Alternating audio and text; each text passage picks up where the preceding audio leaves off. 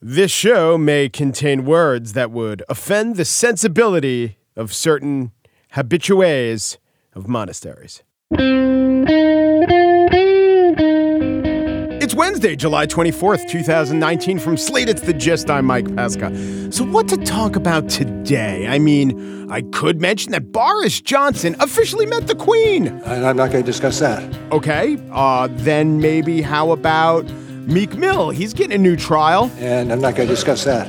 Okay. Uh, I got another one. Uh, bison attacks nine-year-old in National Park. Uh, I'm not going to uh, uh, get into that. What? The headline there are buffalo, buffalo, buffalo, buffalo. I mean, I know technically it's Yellowstone bison, buffaloes, Florida nine-year-old. Man, not as consistent. But you know who is consistent? And I'm not going to discuss that. Okay. I got it, Bob. We shall be talking today about you. That's correct. And about your displeasure with appearing before Congress. Correct. And would you say that your design was not to lie or mislead, but also not to do anyone's work for them, like, say, the Democrats? Uh, that's correct. Wait, hold on. Are you trying to horn in on D J Khaled's game, you know, where he says, another one? That's an, uh, yes. That's correct. So Mueller's correct. Is the new another one. Another one. Another one. Uh, that's correct. Another one. Another. Correct. Another one. That's correct. Another one. Another one. On the show today, a little bit more substantive or even substantive analysis of the Mueller testimony. Remember how going in I said it's not going to be the game changer that some hoped? But maybe the new question is, what is the game to be changed? I actually have no idea what that means. I do know that almost nothing new got said. Well, maybe one thing, and I'll discuss that in the spiel. But first, let's think of a topic that is the most remote from Robert Mueller testifying before Congress today. How about a group of cowboys attending a Wyoming rodeo in nineteen oh eight? And you know what? Let's make the cowboys Hawaiian, all right? And then maybe we can even ask if they call a chuck wagon a poi wagon. And I'm not going to discuss that. Okay, I went too far, but not so far that we don't have the authors of Aloha Rodeo, Three Hawaiian Cowboys, The World's Greatest Rodeo, and A Hidden History of the American West. Because we do. In fact, we have those authors. David Wolman and Julian Smith are up next.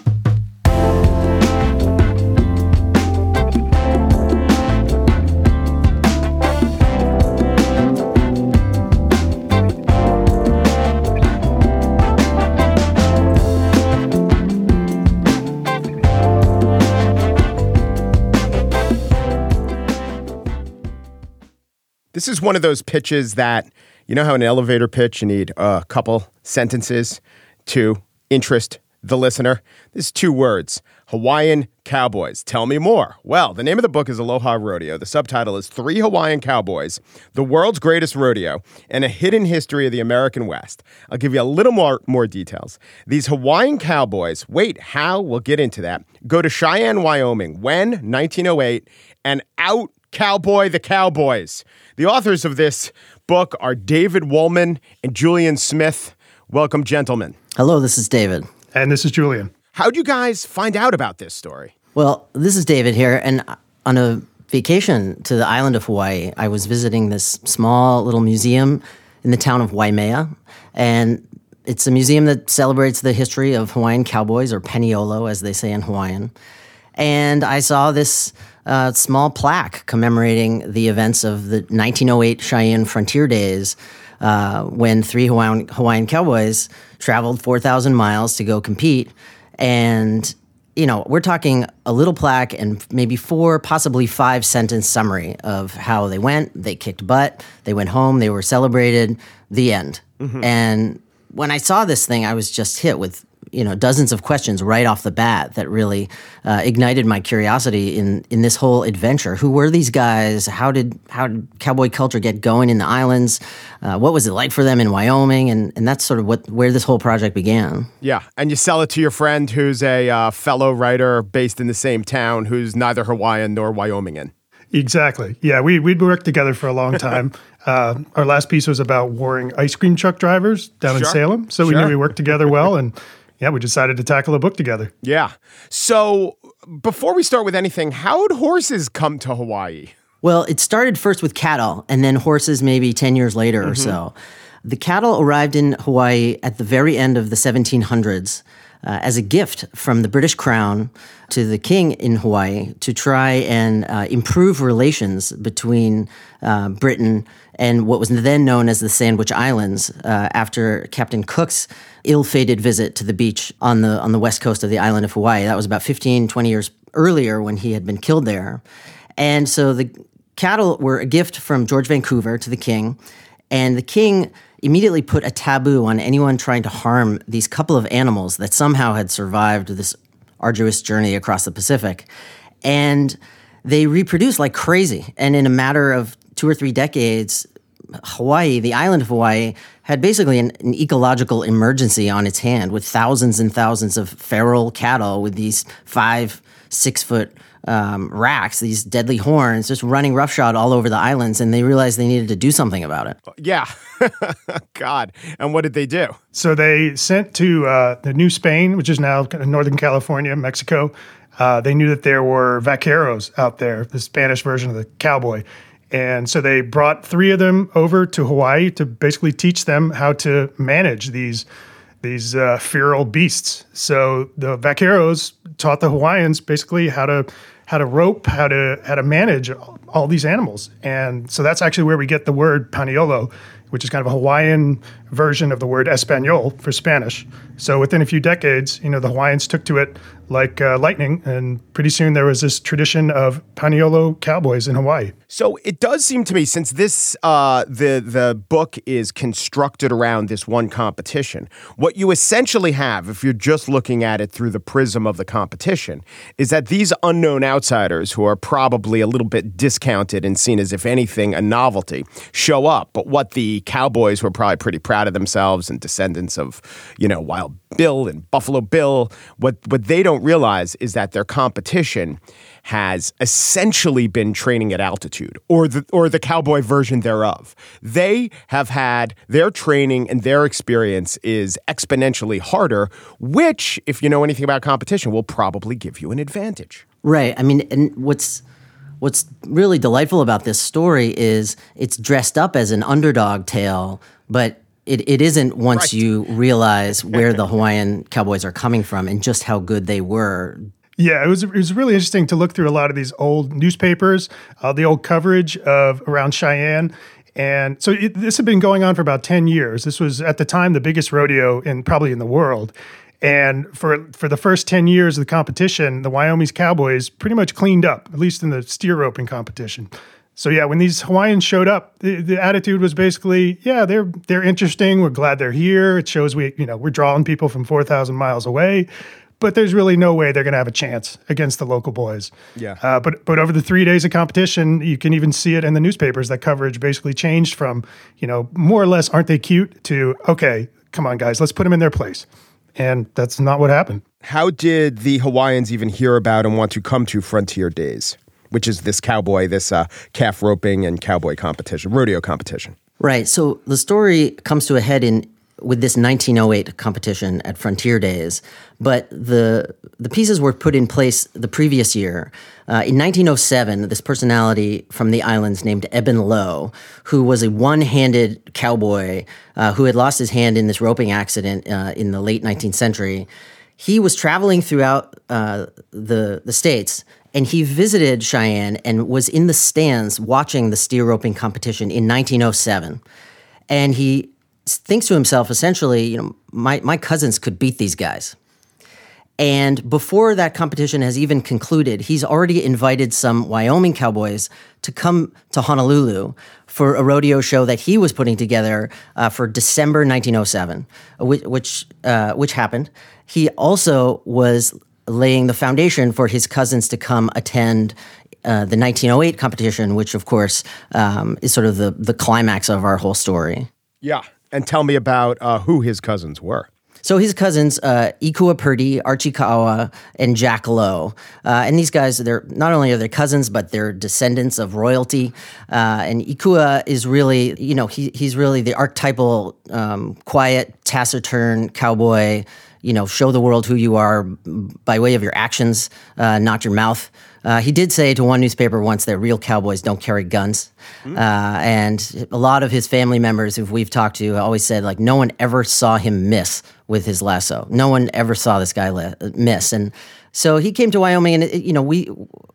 our impression of his experience there is that this was an adventure for them in the travel sense of it, but it was never going to be this heart-stopping kind of stress or pressure on them. You know, rodeo sport was like a it was like a weekend thing to do with a shrug for these cowboys. You know, yeah. Their work was so dangerous over such difficult terrain. So then to show up in this nice, tidy rodeo ring, it was like, well, sure, I'll go chase a couple a couple of steers. Right. Was it challenging, or was there a way for you through modern eyes to have to almost, I would imagine, and there are some quotes that coverage sometimes tended towards the, let us say, racially insensitive or overreductive or not quite understanding what's going on with the uh, paniolo, like uh, them talking about cowboys and Indians. That's not ex- an exact uh, analogy. So what did you do to sort of, um, I guess, translate that for modern sensibilities? Well, yeah, when you're looking at these old sources, you really have to take into account the the mindset that they were written in. Uh, you know, back one hundred plus years ago, back, you know, the San Francisco papers, the Wyoming papers, yeah, there was definitely a lot of racially tinged condescension, we'll call it. Right. And on top of that, the, the interesting part is that ten years before, Hawaii had been forcibly annexed by the United States, so we basically took over the islands. And a lot, not many people in the U S were actually aware of that at the point. And so for Hawaiians, it was a it was a hugely symbolic act for these guys to come all the way to the mainland and compete. But to Americans, these Hawaiians were foreigners. They they didn't really it didn't really register that they were actually Americans. So there's a lot of a lot of terms they throw around in the paper. You know, these these foreigners are coming to teach uh, Americans a lesson.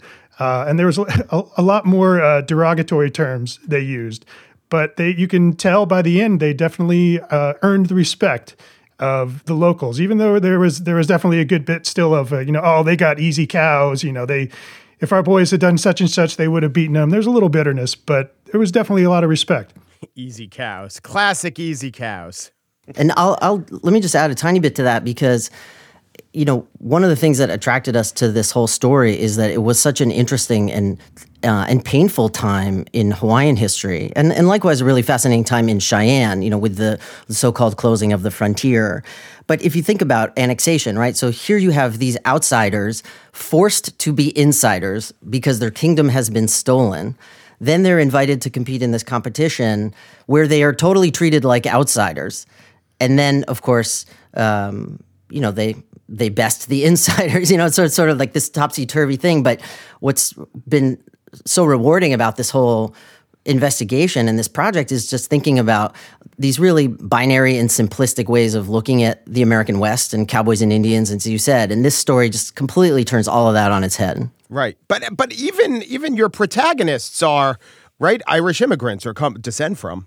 They're they're nuanced, you know. God, God forbid, you know, the story and the stories of these people are are mixed and messy and complicated. So yes, Ikua Purdy, his uh, grandfather, had arrived in the early nineteenth century from a ship. We're not quite sure if it was bound for Botany Bay, Australia, where um, prison the um, criminals from England were being sent.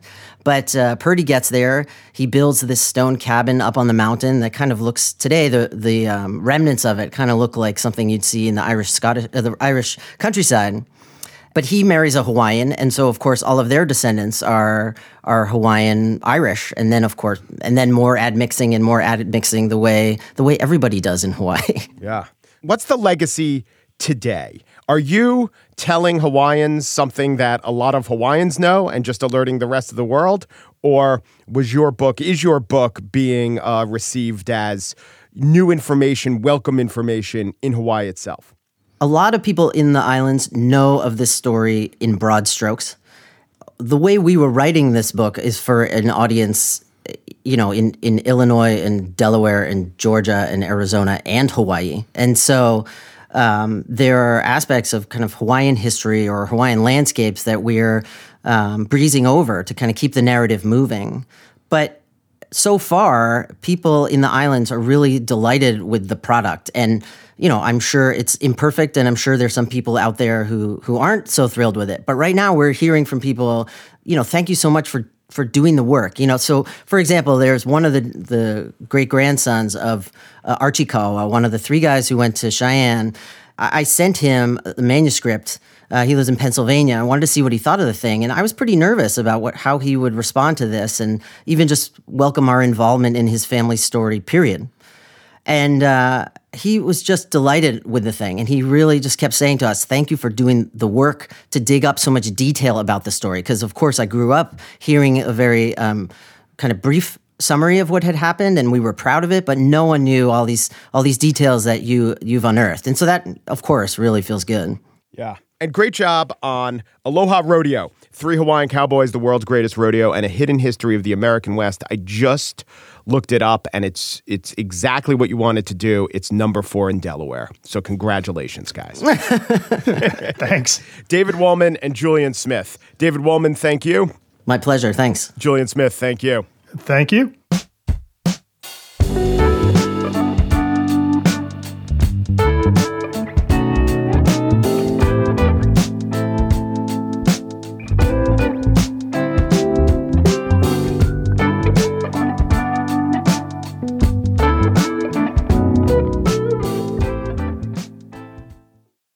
And now the spiel. You know, if in the future one day someone were to ask me, Mike, how do you define irony?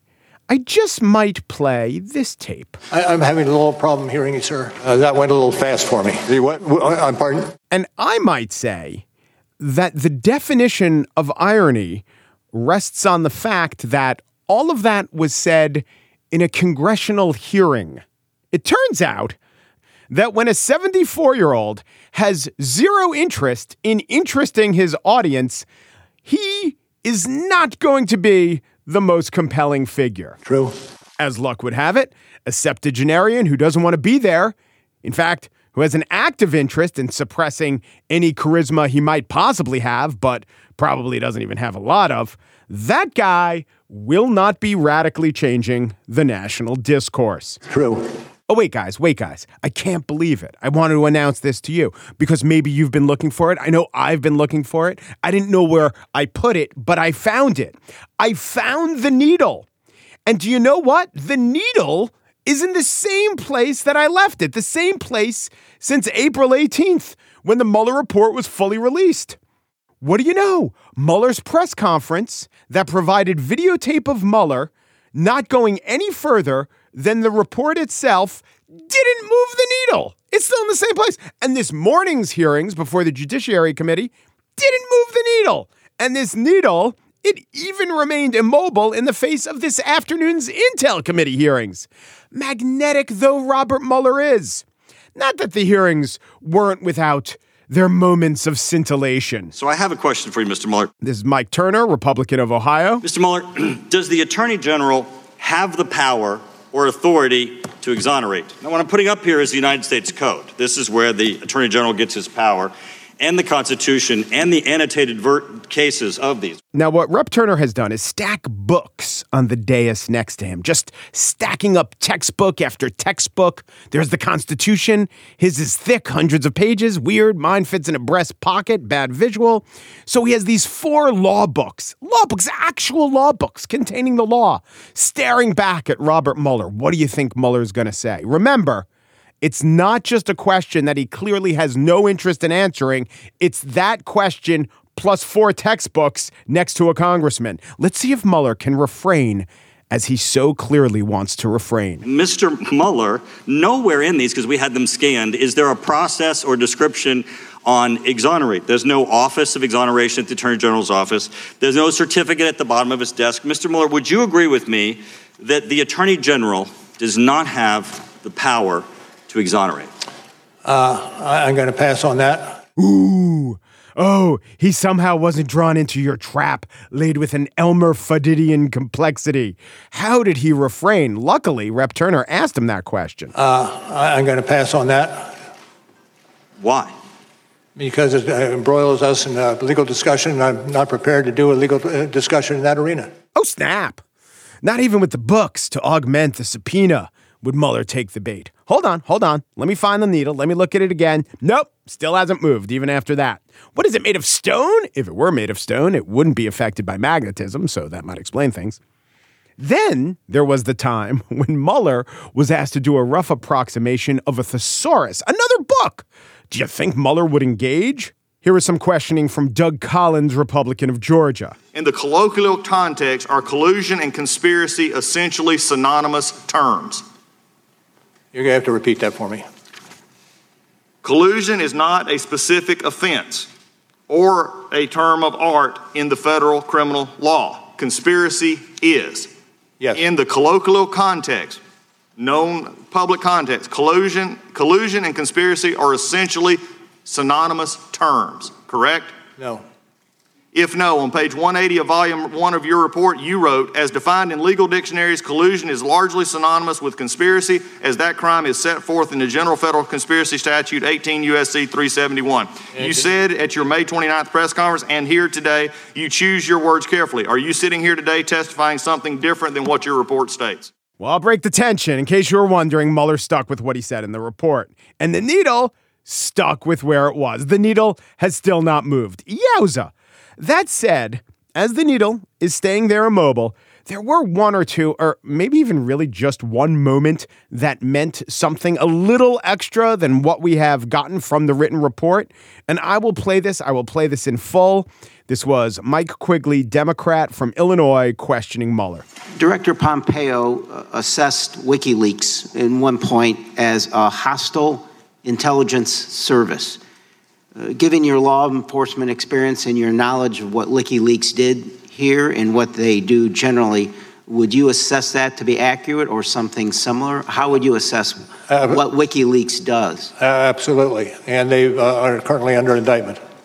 It's Julian Assange. But would it be fair to describe them as, you would agree with Mister Director Pompeo, that's when he, what he was when he made that remark, that it's a hostile intelligence service, correct? Yes. If we could put up slide six. And now Quigley is reading Trump displayed on a screen. This just came out, WikiLeaks. I love WikiLeaks. Donald Trump, October tenth, twenty sixteen. This WikiLeaks stuff is unbelievable. It tells you the inner heart. You got to read it. Donald Trump, October twelfth, twenty sixteen. This WikiLeaks is like a treasure trove. Donald Trump, October thirty-first, twenty sixteen. Boy, I love reading those WikiLeaks. Donald Trump, November fourth, twenty sixteen. Do any of those quotes disturb you, Mister Director? I'm not certain I would say. Uh, How do you react to that? Uh, well, uh, it's probably tr- problematic is, is an understatement in terms of what it display, displays, in terms of uh, uh, giving some, uh, I don't know, hope or some boost to what is and should be illegal activity. That was something. That was not nothing. And it wasn't as if what Mueller was testifying to was nothing overall. It was just mostly redundant from the very important report that he spent a lot of time writing. I do think it is true that if most of the American public really understood what was in the Mueller report, most of the American public would be more incensed than they are. It's also true that it takes a lot to actually get the attention and the comprehension of most Americans, especially when forces of disinformation within our own media and our own government are actively involved in making sure that attention and comprehension don't occur. I just do not believe that the means and method of bridging that gap from should know to do know is a congressional hearing with a reluctant and purposefully uncharismatic witness. Granted, it also included a rapid barrage of fact-based questions, some yes or no answers, more demurals on those questions, the referencing of statutes, and a recitation of the law. It does seem like a super engaged person's idea of how a super unengaged person might become engaged. Or not even a super unengaged person, just a regular person. I mean, do I think the average American is stupid? And I'm not going to discuss that. Fair enough. I just don't think much breaks through these days. And I further do not think that this was the means and method of changing the game or moving our old friend the needle, or taking all these falsehoods and turning them into what is true. Yeah, true that.